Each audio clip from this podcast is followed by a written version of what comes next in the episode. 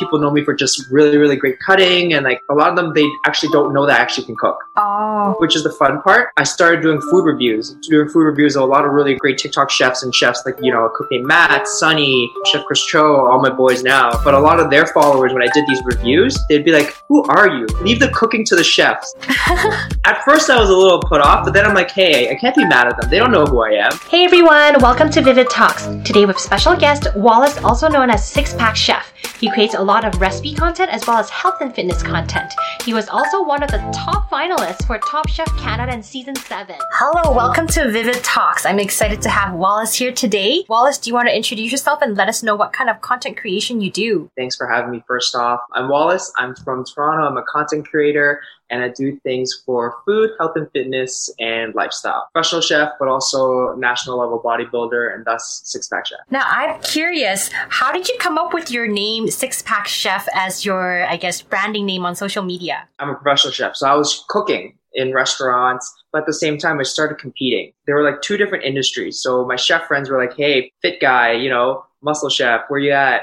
Versus my fitness guys when I was competing, where people at the gym would be like, oh, it's the bro chef or it's the flexing chef. Well, I went to business school and marketing and branding. All those things are really too out there. It's a little too extreme. I needed something a little more mainstream. I chose six pack chef. Everyone understands six pack. It could also refer to like six pack of beer or six pack of bread or something like that. That's how six pack chef came up to be. Nice. So you kind of like blend both of your hobbies or passions together with food and your workout regime. That's pretty cool. that's pretty much like the whole brand of like Six Pack Chef is really just the direct representation of me. Mm-hmm. So when did you start doing content creation? Honestly, well, I've been on Instagram for like six years and mm. I didn't know anything about it. I was never into it. I was never wanting to be a content creator, but I just wanted to constantly share my stories. And then as I got more into fitness and sharing like progress photos and stuff, I really got into content creation hardcore. I want to say 2017, 2018. Oh, yeah. To like get into an extra income stream. And then it was not until just before COVID that it really sort of popped off. It started with TikTok and then also with Top Chef Canada just from there it just grew. So as much as people might see my say like Instagram right now, like uh-huh. at I think 29k, but it was at 5k for five years. Like it wasn't until oh. like year before that it sort of had that little spike. And why do you think that you had such a dramatic increase of growth in your branding? It was a lot of me learning about what exactly my audience wanted. I originally went on Instagram to simply just post my progress photos for fitness and competing. It was never about anything else. And then I started getting more into now, okay, now Six Pack Chefs of brands. Top Chef Canada was a big one. I used that actually to build a little community as the episodes were airing. So I would post like weekly updates of the episodes or recaps, etc., describe the dishes, and more and more with that. And now with TikTok, then both of these now have become sort of my platforms where I get to show a lot of food recipes and cooking and fitness and tying all that stuff in. Can you tell me a bit more about your Top Chef Canada experience and how you kind of use your social media to make content to grow your branding with that? I haven't worked in restaurants for about six to seven years. Wow. 2018 was the season. So Top Chef Canada season seven was my season. I had to convince the producers and auditions and everything of why to let me be on that as a mm-hmm. chef because it's the best chefs in all Canada. These are guys that, you know, work in Michelin star, they're cooking yeah. every day and then you've got me, you know, the fitness guy who hasn't cooked in a restaurant or anything. Mm-hmm. Why should I get a spot? So once I got on there, it was this thing of not really proving, but to show people you don't have to be a great chef in a restaurant to be a great chef. Mm-hmm. To be a great chef, you just have to cook amazing and tasty food. With that being said, I took that and I learned from other episodes of seasons of Top Chef or even me being on Chopped. It was that a lot of people go on these shows and they think because they've got restaurants, right? So they think that I'm going to be on this show, customers going to come to my restaurant and that's how I'm going to blow up or that's how I'm going to get famous mm-hmm. or that's how I'm going to benefit from it. For me, I don't have a restaurant. I don't have a work restaurant. I don't work in restaurants. So I needed something else. So I right. need to be able to communicate and connect and get to know people and have people know who I was. And that's where I used Instagram.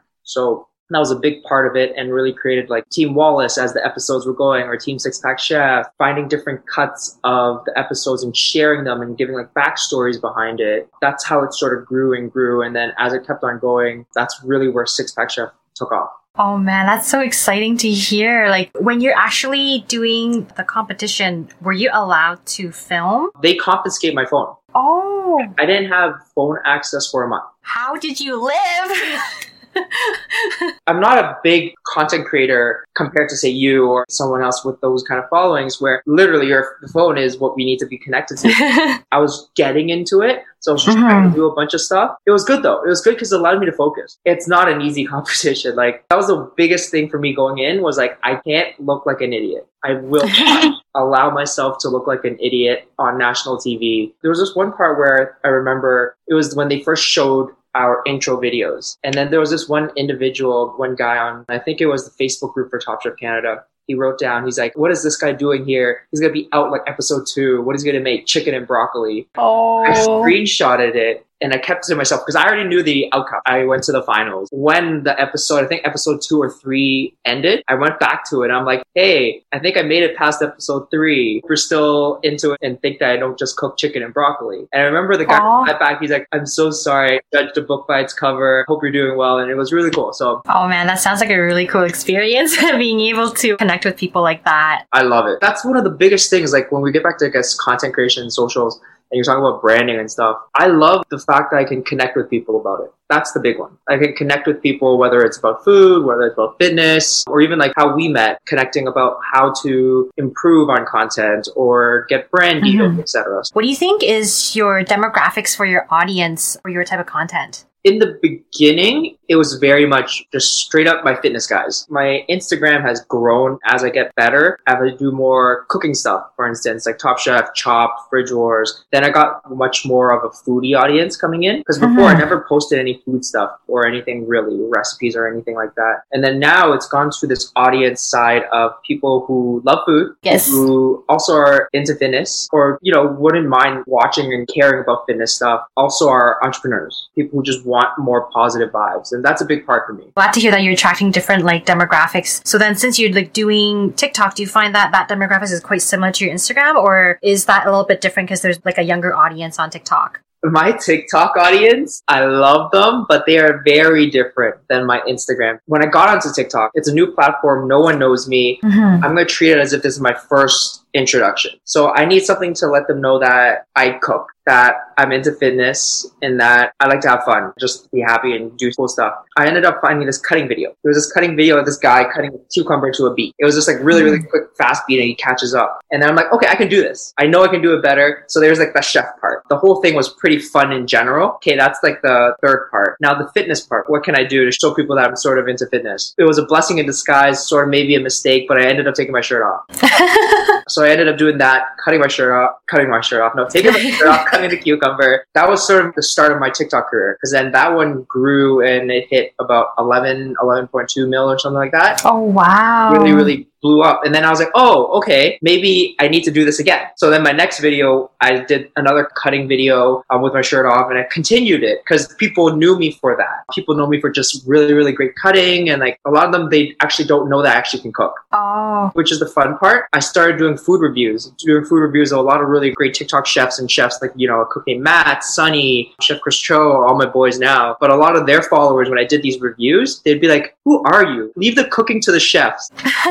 at first I was a little put off, but then I'm like, hey, I can't be mad at them. They don't know who I am. I haven't put cooking recipes out or anything like that. So then I ended up teaching my new audience who I was. Now I do way less of the the shirtless stuff and then more cooking stuff. Once again, just like Instagram, transitioning. Now doing more recipes that are more health based, just so people still be like, hey, look, this guy, he can still cook. He can cook, but he's also really into fitness. He eats great food and still can look good. That's cool. Yeah. Because sometimes you gotta like grow with your audience and you're still kind of figuring out what your niche is and, you know, your interests change over time too as well. So I'm glad you can kind of, you know, play around and test around to see what works for you and what your audience are really connecting with. It's been a journey. My TikTok literally has been so many different things. There's a little bit of dancing there. There's a little doing some trendy stuff. There, I tried to do some fitness things. It's just this constant ebbs and flows. I'm sure everyone who started TikTok has done one of those trendy dances. I bet you everyone has. So. I'm not a great dancer at all. Can't really dance, but I've always enjoyed thinking that I could maybe do one. Like I've done one or two of them and I did enjoy them and they didn't look that bad. So it was okay.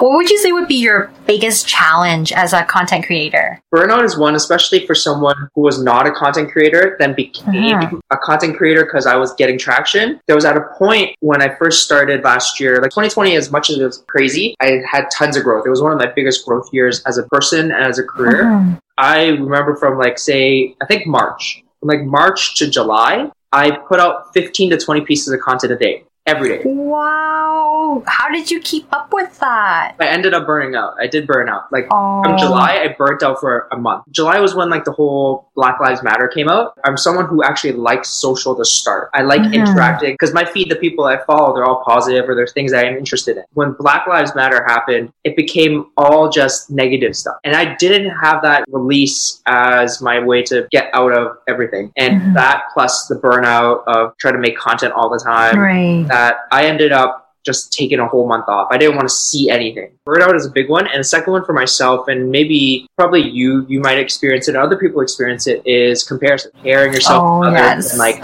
constantly trying to get the views, the likes, the follows. It's hard when you put yeah. so much effort into making a piece and then it flops. Like right now, for instance, yeah. my TikToks and my Instagram, they're flopping. They're horrible mm-hmm. engagement wise or aggressive views wise. After December, I took another hiatus. And it wasn't really burnout, but I just wanted to reset myself. I didn't want to just do cutting anymore. I wanted to do more recipes. I wanted to bring more value to my audience. And now I'm back. I left for so long that a lot of the people aren't back or a lot of my stuff aren't mm. being shown. So I just have to like put that aside and just keep going. And just that's all that matters. That's with like the social media game. Once you kind of take a break, you get taken off of a lot of people's news feeds, right? And you really gotta pump out extra content to get back on their grid and on their homepage. Yeah, it's crazy. It's like the content is no different really per se. Like some of the cutting stuff are the same. All that stuff is the same. But then I'll have some people be like, I haven't seen you in so long. Other person would be like, Hey, are you shadowbanned? I haven't seen you been posting.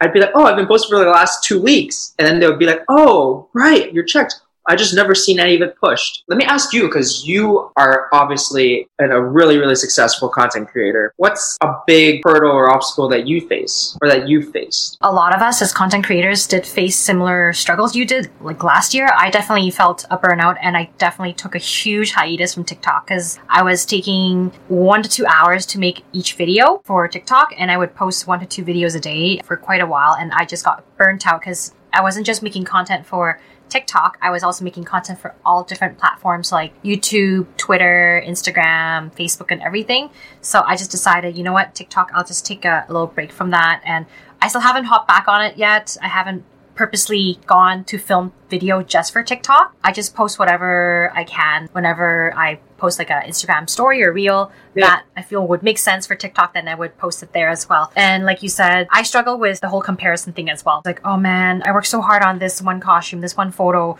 but then so and so is getting so much better engagement than me. It, it really sucks. It kind of, you know, puts me down because I spent so much time and something I was really passionate about is not getting the recognition that I had hoped because I thought people would like it because I spent so much time on it. And I think sometimes you just gotta remove yourself from that and just fall back and think, hey, I created this because I had fun doing it and I enjoyed doing it. If the likes come, if the reach increases, that's just a bonus part of it. I know that's easier said than done because a lot of content creators who do it full time, they kind of bank on the reach and the engagement from their community. So it hits them a lot harder when that is their main source of income and their paycheck, right? Yeah. So I think, like you said, sometimes having some time to reset is really valuable and just understanding why you're creating content to begin with instead of trying to make it into a whole, I'm doing it because I have to routine. Then it takes the fun out of it and then you get get burnt out and you don't want to do it anymore.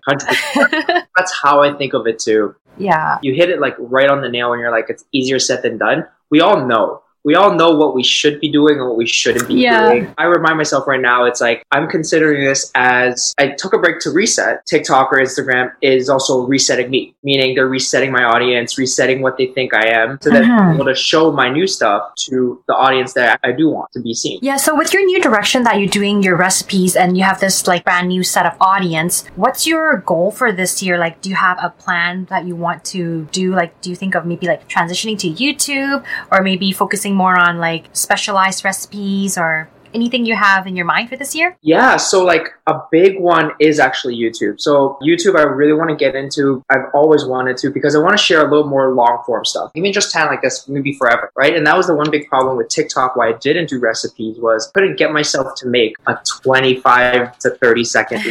There's too many like great things to put into that and sort of remove. Instead of me making recipes, I ended up doing other videos. Same thing with Instagram. So I really want to get into YouTube. That's my big goal. I've got like the DSLR and trying to set it all up and figure all these things. I want to increase recipes. I definitely want to do way more recipes. I want people to just know that I cook. A lot of people Hmm. just end up still don't think I can cook. It's not an ego boost or anything like that, but I think the value that I provide that I can give to somebody in terms of teaching them about a recipe or a culture, anything like that, is through recipes. I just had an idea. I just wanted to share with you. I don't know if you're doing this already or not, but because you have that like stigma of people thinking, oh, this guy is just, you know, he just buff, he works out, he cuts things, he doesn't know how to cook. What if you kind of, you know, show off saying, yo, I'm buff, I do this, but this is what I make to fill up on the protein, and you kind of show the recipe after. You know what I'm saying? Yeah, so those are actually like the recipes that I've been putting out. The key is this I don't want to push out saying this is a healthy recipe because Oh, there's always okay. this stigma behind. Once you put healthy and diet to a dish, people think that they put it in a certain category. They still don't think it's as tasty as something. Hmm. My goal as a chef and in general was to always show people to make tasty food. Delicious food is always what I always strive for. The health part of it is just the cherry on the sundae. So like for instance, all the recipes that I have right now, they look like regular recipes. If you scroll down to like the captions or whatever, they've got the macronutrients in it and all that kind of stuff. A lot of people think that with the name Six Pack Chef, all I do is like meal prep.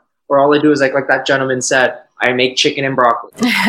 And I want to show people that, like, what I eat on a regular basis is exactly what I do to get in shape for a contest. I didn't make, you know, third in Canada or fifth in North America eating just bland stuff. I still took my culinary techniques and expertise to put them into my diets to then create the physique that I brought onto stage. It's good that you brought that up because that's actually what all this stuff is going to be happening. The project that I have is I'm going to put myself through almost like a transformation and then taking my meals as I'm transforming, showing people how I jazz it up or how I make it chefified, if you will. That's like the best way to show legitimacy is that as I transform and as people hopefully see me transform my physique, they'll be like, hey, this guy's getting results while he's been eating this kind of food. Oh, Yeah. that's cool. I think that'd be a good like YouTube style videos, right? People love watching transformational videos. Yeah, that's literally like the goal for the year. Wish you the best of luck with it. Thank you. Is there any piece of advice you want to give the listeners to be a content creator? be self-aware know why you're doing it and why you want to do it you touched on Mhm. it earlier which was you did it because you enjoyed doing it. You had fun doing it. Mhm. the more you enjoy doing something the less you're going to care about what other people think. The less you're going to care about how much follows or likes or whatever. I'm trying to find recipe styles or shooting formats that i enjoy doing. The more you enjoy it you're going to put way more time into it. You're going to put the effort and you really won't care. Just like you with your costumes or your photos. You enjoy it. You love the result. For me i love taking the recipes and the ingredients and putting it together and it doesn't matter if it's cooking, whether it's costumes, cosplaying, whether it's dancing, whatever a content creator wants to show to somebody. Just find that, figure it out, just put out. We hold ourselves back. There's so many people, you probably know that tons of content creators, I've got so much content banked. Banking it is not going to help you get to where you want. as much as you have something banked, no one's going to be able to see it. So for me, if I put out content that I love, that I am proud to do, I'm just going to put it out there because it only needs to take one right person to see it to make it go wherever you want. If, like, say you put a photo, it might tank. It tanks horribly. But that one person who runs AnimeCon or like Funimation sees it, it's like, oh my god, we need this. We want Vicky to be our spokesperson. Then you're good, right? It's like for me, my recipe might not blow up as well. But if someone, say from like, who knows, Netflix food wants to do a series about fitness and cooking, then they see my video, like, oh, hey, this guy might be the person. But if both of us never put out that piece of content, that option is not going to be there. So that's a big suggestion and it's something I always try to tell people, is just put it out. Put it out. You never know. Yeah, I totally agree. I call that creating your own opportunities and creating your own doors. Totally agree with that. Thank you so much for your time today, Wallace. That was really entertaining to listen to about your journey and your cooking journey, your fitness journey, and now your social media journey. I wish you the best of luck with YouTube, and maybe by next year you'll have really banging YouTube that you have amazing recipes to share with everyone. Absolutely. Thank you so much, Vicky, for having me. I appreciate it. You are killing it with what you're doing. thank you. I was honored to be on this one and for to share my story. So thank you so much. Thank you.